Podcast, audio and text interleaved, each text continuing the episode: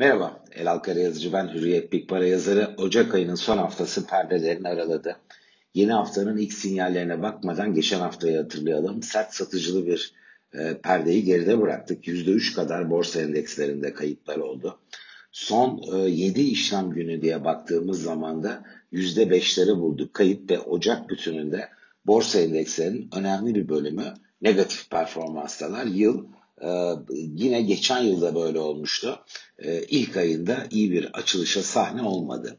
Kim başı çekiyor negatif ayrışanlarla dersek elbette Rusya başta %11.8 dolar bazında kayıp var. Danimarka izliyor onu %11.3 ile.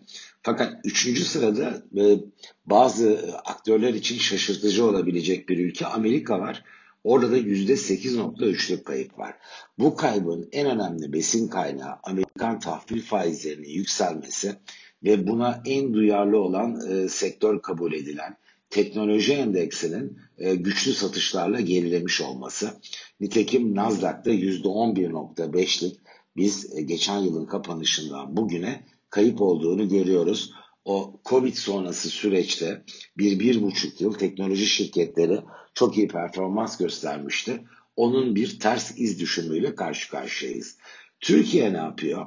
Şimdi tek başına Türkiye'nin performansına bakarsak geçen hafta yine dünya borsalarıyla birlikte %3 civarında bir kayıp gördük Borsa İstanbul'da. Ocak bütününe bakarsak %7'lik bir değer artışı var. E, ve döviz kurları Ocak ayında sakin. Türkiye'de çok büyük bir değişim görmedik. %0,4 geçen yılın kapanışına göre dolar TL'nin e, yukarı yönlü hareketi. Bu haliyle Türkiye pozitif ayrıştı bir manşet çıkarabiliriz.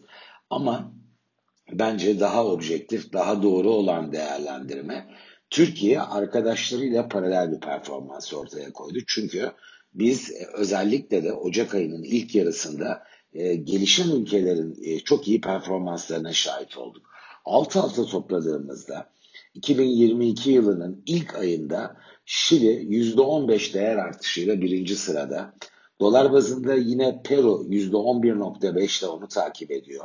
Kolombiya %9.2, Brezilya %7.7, Yunanistan geliyor %6.9. İşte o evrende Türkiye'de de dolar bazında %6.5'luk bir değer artışı var. Kaynak aslında gelişmiş ülkeler satış yerken gelişen ülkelerin bu pozitif ayrışması. Peki ne olacak? Şimdi yeni haftanın ilk sinyalleriyle başlayalım.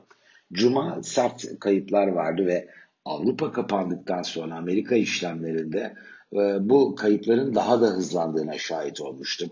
Günlük bazda Amerikan borsalarında Dow Jones'da %1.3, Nasdaq'da %2.8'lik değer kaybı gördük. Vadeli işlemlerde Dow Jones'ta %0,6, Nasdaq'ta %0,9 kadar e, günün ilk işlemlerinde bir yükseliş var. Bu o çok sert düşüşün yukarı yönlü bir iz düşümü e, olabilecek, gayet normal kabul edilebilecek bir hareket. Ama öte yandan geçen hafta gördüğümüz bu satıcılı seyirde iki tane manşet etkiliydi. Biri FED, salı çarşamba iki günlük bir toplantı.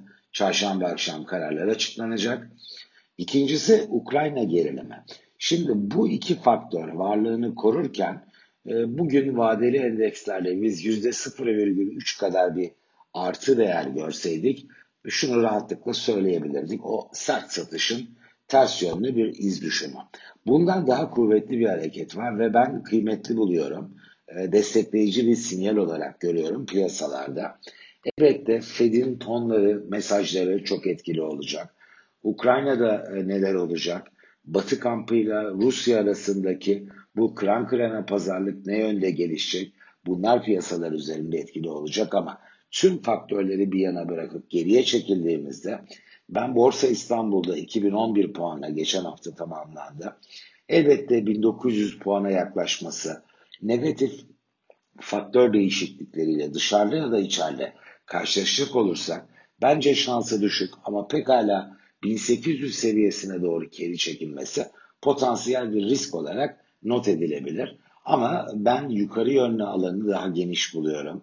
Yılın ilk çeyreğinde en geç Mayıs sonuna kadar olan kesitle BIST 100 endeksinin 2400 puana belki biraz daha üzerine çıkma şansının görece daha yüksek olduğu görüşündeyim.